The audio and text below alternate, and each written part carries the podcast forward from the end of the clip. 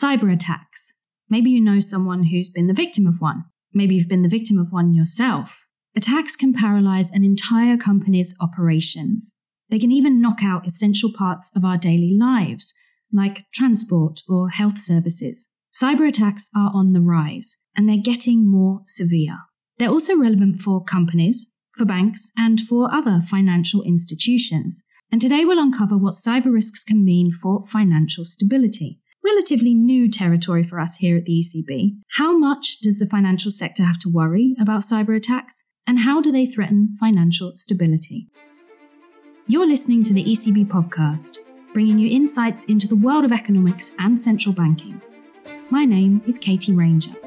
I'm joined by John Fell from our Financial Stability Department here at the ECB. Now, John, unfortunately, COVID has kept us apart, so you're in the podcast studio, I'm at home, but nevertheless, it's really nice to be able to speak to you. Great to be back again, Katie. Now, John, as you just said, great to be back. You're back with us for our second episode about financial stability, and that's because in our recent financial stability review, you co authored a section looking at cyber attacks and the risks that they hold for our financial system. And of course, listeners will drop a link to that in the show notes. John, let's um, cut to the chase and talk about what you found. What do cyber attacks mean for the financial sector, and, and are they a threat to financial stability? As we're speaking mostly about crime here, Katie, maybe it's useful to think about cybercrime in the same way a criminal detective would. Think of your favorite crime show where the crime sleuth usually gathers evidence to prove that a suspect had the means, the motive, and the opportunity to commit the crime. We can think of drivers of cyber attacks in the exact same way. And all of them, the means, the motives, and the opportunities, are on the rise. So if I start with the means, and by this I mean the how, so the tools and the know how that would be attackers would have at their disposal. Criminal gangs are, are, nation states intent on committing cyber attacks will always find ways. But now, literally anyone who wanted to could procure them fairly easily. Just think about the tools, the computers, the software, and so on. These have become a lot cheaper over time, and nowadays the know how is actually freely available. So just try a quick Google search of how to become a hacker, and it will produce a staggering number of hits. YouTube videos with step by step guides are now freely available. To be fair, now many of the courses on offer are aimed at aspiring ethical hackers. So these are the people who seek out vulnerabilities in IT systems with the intention of fixing them. But it's not clear that all of them are. So we can be fairly sure the population of potential hackers is growing. Okay, so the means are more easily available. It's it's kind of easier to become a hacker if you want to. What about the motive, the why? And why should the financial sector worry? Well, the banks are where the money is. So that alone makes them attractive targets. Beyond that, uh, financial institutions offer multiple avenues for ill gotten gains, be it through extortion, through theft, or through fraud. There can be other motives too for cyber attackers who are either nation states intent on causing economic damage or hacktivists, so groups or individuals with motives to promote political agendas or social change. For either of these perpetrator types, uh, targeting the financial sector can offer considerable leverage because a functioning economy relies on the financial system performing a range of key financial intermediation functions. Without them, uh, business and economic activities would soon be paralyzed. Okay, so I think the key word here is uh, leverage, right? So a hacker targeting the financial system knows that he or she is in the stronger negotiating position. Exactly. And then, last but certainly not least, there is the opportunity. In principle, uh, the more digitalized business processes are, the greater is the risk of cyber attacks. And the financial sector is one of the most digitalized sectors in the economy. Think of all the services the financial sector provides, from online banking to payment services to securities trading, settlement services, and so on. These processes are largely digitalized, and that creates vulnerabilities and vulnerabilities make enticing targets for cyber attacks. Now, we should also be mindful that the technological progress has been changing the nature of these vulnerabilities over time. So, up until a few years ago, everything I said about means, motives, and opportunities would have been cause for concern about attacks on individual financial institutions. But now, with widespread adoption of cloud technologies, for instance, the risks are becoming more systemic in nature. And that's because the centralization of information and data storage facilitated by these technologies is also creating interdependence among financial institutions through greater network traffic. And as the number of routes available to launch cyber attack increases, uh, it becomes easier to envisage scenarios uh, where trust in the financial system is eroded, and that could eventually lead to systemic crisis. And when something becomes systemic, that's that's when we think about risks to financial stability, right? So the stability of the whole financial system. Right. And there is one other very important reason to have concerns. All of what I just said concerned direct attacks on entities within the financial system. But cyber attacks need not necessarily target the financial sector itself to cause a financial crisis. Uh, from the point of view of a cyber attacker, so just think of a nation state intent on causing maximum economic damage, there could be serendipity. Now, by this I mean a cyber attack targeted at a critical economic activity. Imagine a power grid or a supply chain. That could trigger domino effects, intended or not, whereby swathes of non financial firms fail. Now, in such a scenario, banks would be confronted with waves of loan defaults for which, by definition, they would be totally unprepared. So there are many ways in which cyber attacks could lead to financial instability. Now, John, it's the first time that we're looking at this topic in detail in our financial stability review. Why are we looking at now? Is, is there something that's kind of prompted this analysis? So that's a great question. Uh, we had actually been debating among ourselves for some time whether the Rubicon had been crossed from, from a point where we saw cyber attacks as being mainly idiosyncratic to one where they are potentially systemic, or from being largely random to having identifiable drivers. I can think of at least three reasons for why we thought the time was right to do some work on this now. Uh, so, first, we saw a surge of cyber attacks during the pandemic. In our special feature, we documented doubling of the number of cyber attacks reported in 2021 when you compare it with late 2019, just before the pandemic. And we think this can be traced to the greater opportunity social distancing measures opened up for would be attackers. As we know, many businesses, activities, and services went online, and so cyber attack vulnerabilities increased. And at the same time, the switch to remote working also meant increased exposure to cyber attacks as people were using more vulnerable forms of IT. So, remote connections, VPNs, possibly unsecure Wi Fi networks, etc. And it can't be ruled out that the means for carrying out cyber attacks also increased as amateur hackers would have had more privacy uh, operating from home. Okay, makes sense. Everyone was at home, even the, the hackers themselves were at home. Now, the second reason um, is that we convened a roundtable um, of 10 chief risk officers from some of the largest financial institutions in the euro area earlier this year. And we did this because we wanted to hear about their main concerns, the ones that kept them awake at night. And the group was very diverse. Some were risk management leaders in banks, others were representing insurers, and some worked in the investment fund industry. Now, what we found striking was that without exception, all of them highlighted cyber attacks as a key source of concern. And many spoke of vulnerabilities being created by common reliance on the same cloud providers, making cyber risk potentially systemic. And then we had shortly afterwards a third factor, before the Russian invasion of Ukraine, there were reports of cyber attacks on Ukrainian government websites as early as January this year. By February, the scope of attacks had extended to Ukrainian banks, and so the risk of geopolitically motivated attacks had clearly risen too. Let's talk a bit about the attacks themselves. Um, in your analysis, you, you looked at a data set of about 9,000 events. What kind of attacks are we talking about here? Can you can you break that down a bit for us? Sure. Um, well, so some clear patterns emerge from the data, and the special feature provides quite a lot of detail. Uh, let me just focus on three of the found findings that we found notable.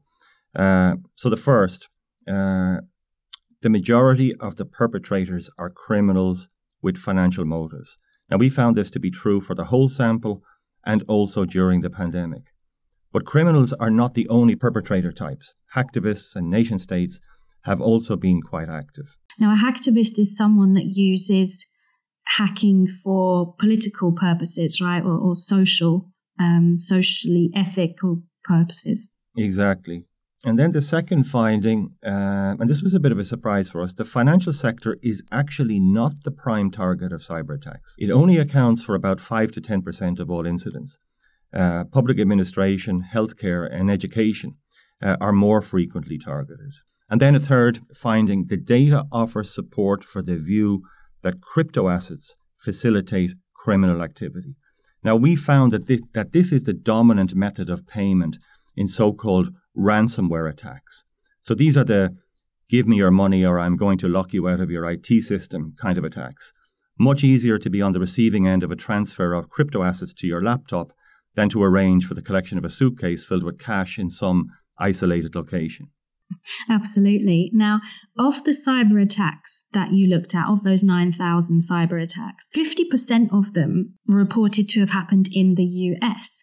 And almost one in seven uh, was in the euro area. Now, at least to me, those sound like pretty big numbers for like a single region or, or a single country. What exactly is behind this? Uh, are there certain things that, that kind of influence where cyber attacks take place? Yeah. Um, so the database is rich enough that we were able to do some statistical analysis. And we think an important finding of, the, of our work is that cyber attacks don't appear to be random. In fact, we find evidence of both structural and cyclical factors. So, economic strength is one structural driver. Uh, for instance, developed economies have fallen victim to cyber attacks more frequently than developing economies. And we think this is probably due to differences in stages of digitalization. Um, the degree of financial globalization also matters. So the countries that are targeted most are ones that are more integrated into global financial structures. And we also found a time dimension. Uh, cyber attacks increase at times of heightened political and economic policy uncertainty, and in a predictable way. For instance, uh, the frequency of cyber attacks has tended to rise in the months leading up to US presidential elections. We see the same thing uh, when geopolitical tensions are high, especially when it comes to state sponsored attacks, which often center around espionage and sabotage um, on the public sector. Now, that said, we haven't seen a huge rise in attacks uh, since Russia launched its horrific war um, against Ukraine.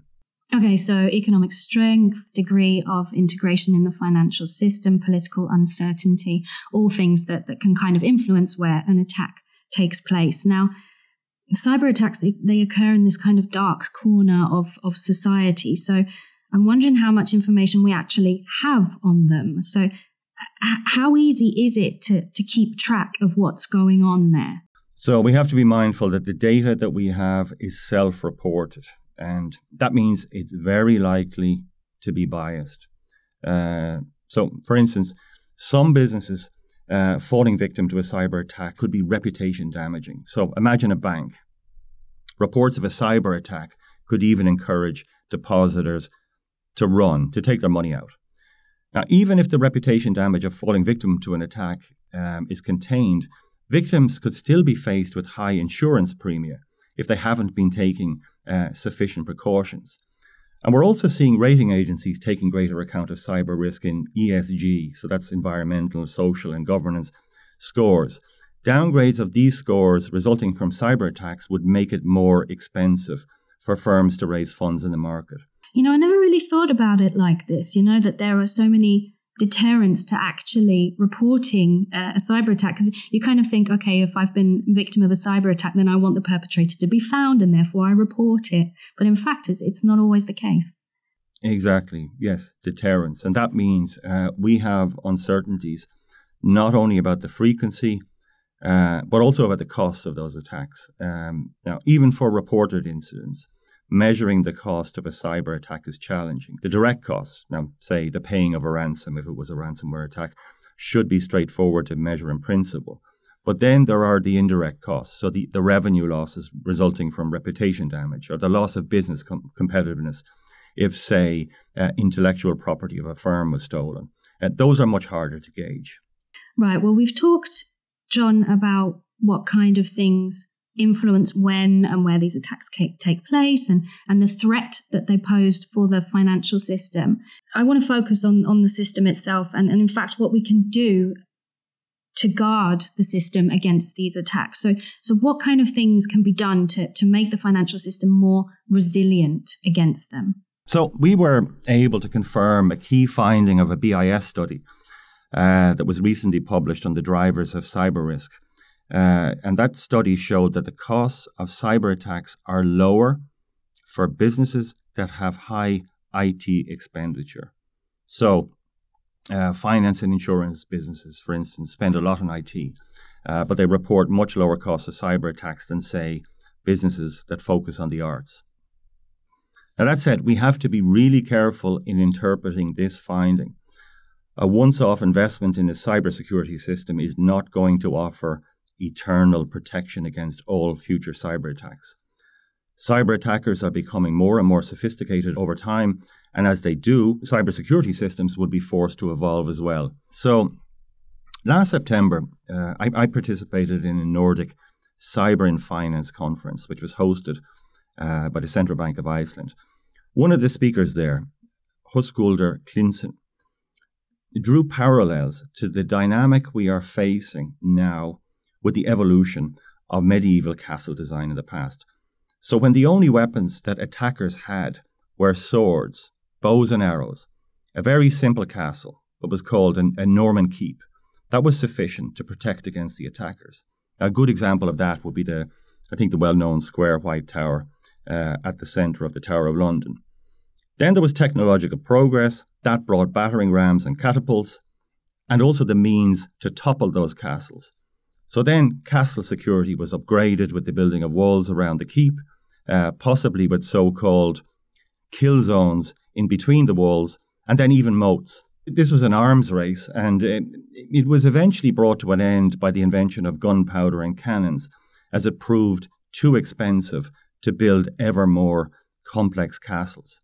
Now, in the cyber world, in just a few decades, cyber threats have evolved from the, from the risk of a virus being spread via a floppy disk, so the Norman Keep, uh, to the risk now of paralysis of critical infrastructures. And then, if we look ahead, it was reported just this year uh, that scientists at the University of Sussex uh, think that quantum com- computers are likely to have the capability to decrypt the security, which is supposed to be unbreakable now, that protects Bitcoin sometime in the next decade. Now, we document expectations of substantial revenue growth uh, for cybersecurity firms in the years ahead. But as with the medieval castles, uh, the costs may, be, may become too onerous for single firms to shoulder. Right. I mean, we mustn't forget that, that we're talking about individual companies here, and, and many of them are, small and, and they just can't afford the, the level of security that the big multinationals can. Yes. So, I mean, that can either become a public sector responsibility or, in the meantime, I mean, we can do a lot. Uh, macroprudential authorities can invest in monitoring frameworks. So, that's like early warning tools. So we get an early warning that cyber attacks could be coming. Our system wide stress testing aimed at gauging resilience of the financial system to cyber attacks. Actually, these are standard tools of financial stability analysis and with some investment, they could help in identifying vulnerabilities and issuing warnings when necessary. But to make that happen, collaboration among authorities is going to be needed, as will the closing of data gaps. The more knowledge that we have about the fundamental drivers of cyber attacks, the easier it will be to identify sources of risk, and then we can act accordingly. Okay, collaboration, closing, information, and data gaps, all very important here. Now, John, Thank you for explaining this new and really quite fascinating um, topic for us. Before we wrap up, as you know very well, uh, I do have one last question that we always ask our guests here on the ECB podcast. Do you have a hot tip for, for our listeners who want to learn more about the topic we've been discussing? So, cyber risk. I can think of many different films that we could we could uh, put into that category. But what's your hot tip, John? Well, I mean, in researching this, I found out that the history of cyber cyber attacks is actually longer than many people tend to think. And actually, not all hacking is bad. My tip this time is a movie. It's called The Imitation Game. Mm, very good movie. And it tells the story of how Alan Turing and his colleagues at Bletchley Park developed the bomber, I think it's pronounced that way. It was an electromechanical machine which helped to break the Enigma codes as early as 1940. Well, that's a great tip uh, from my perspective, The Imitation Game, the film about Alan Turing and Bletchley Park, because I've been to Bletchley Park and I think it's a really fascinating place. So thank you for that. Thank you too. Well, that brings us to the end of this episode, and I just want to say thanks again to John Fell of our Financial Stability Pot Department here at the ECB. Be sure to check out the show notes for further reading on this topic. You've been listening to the ECB podcast with Katie Ranger. If you like what you've heard, please subscribe and leave us a review.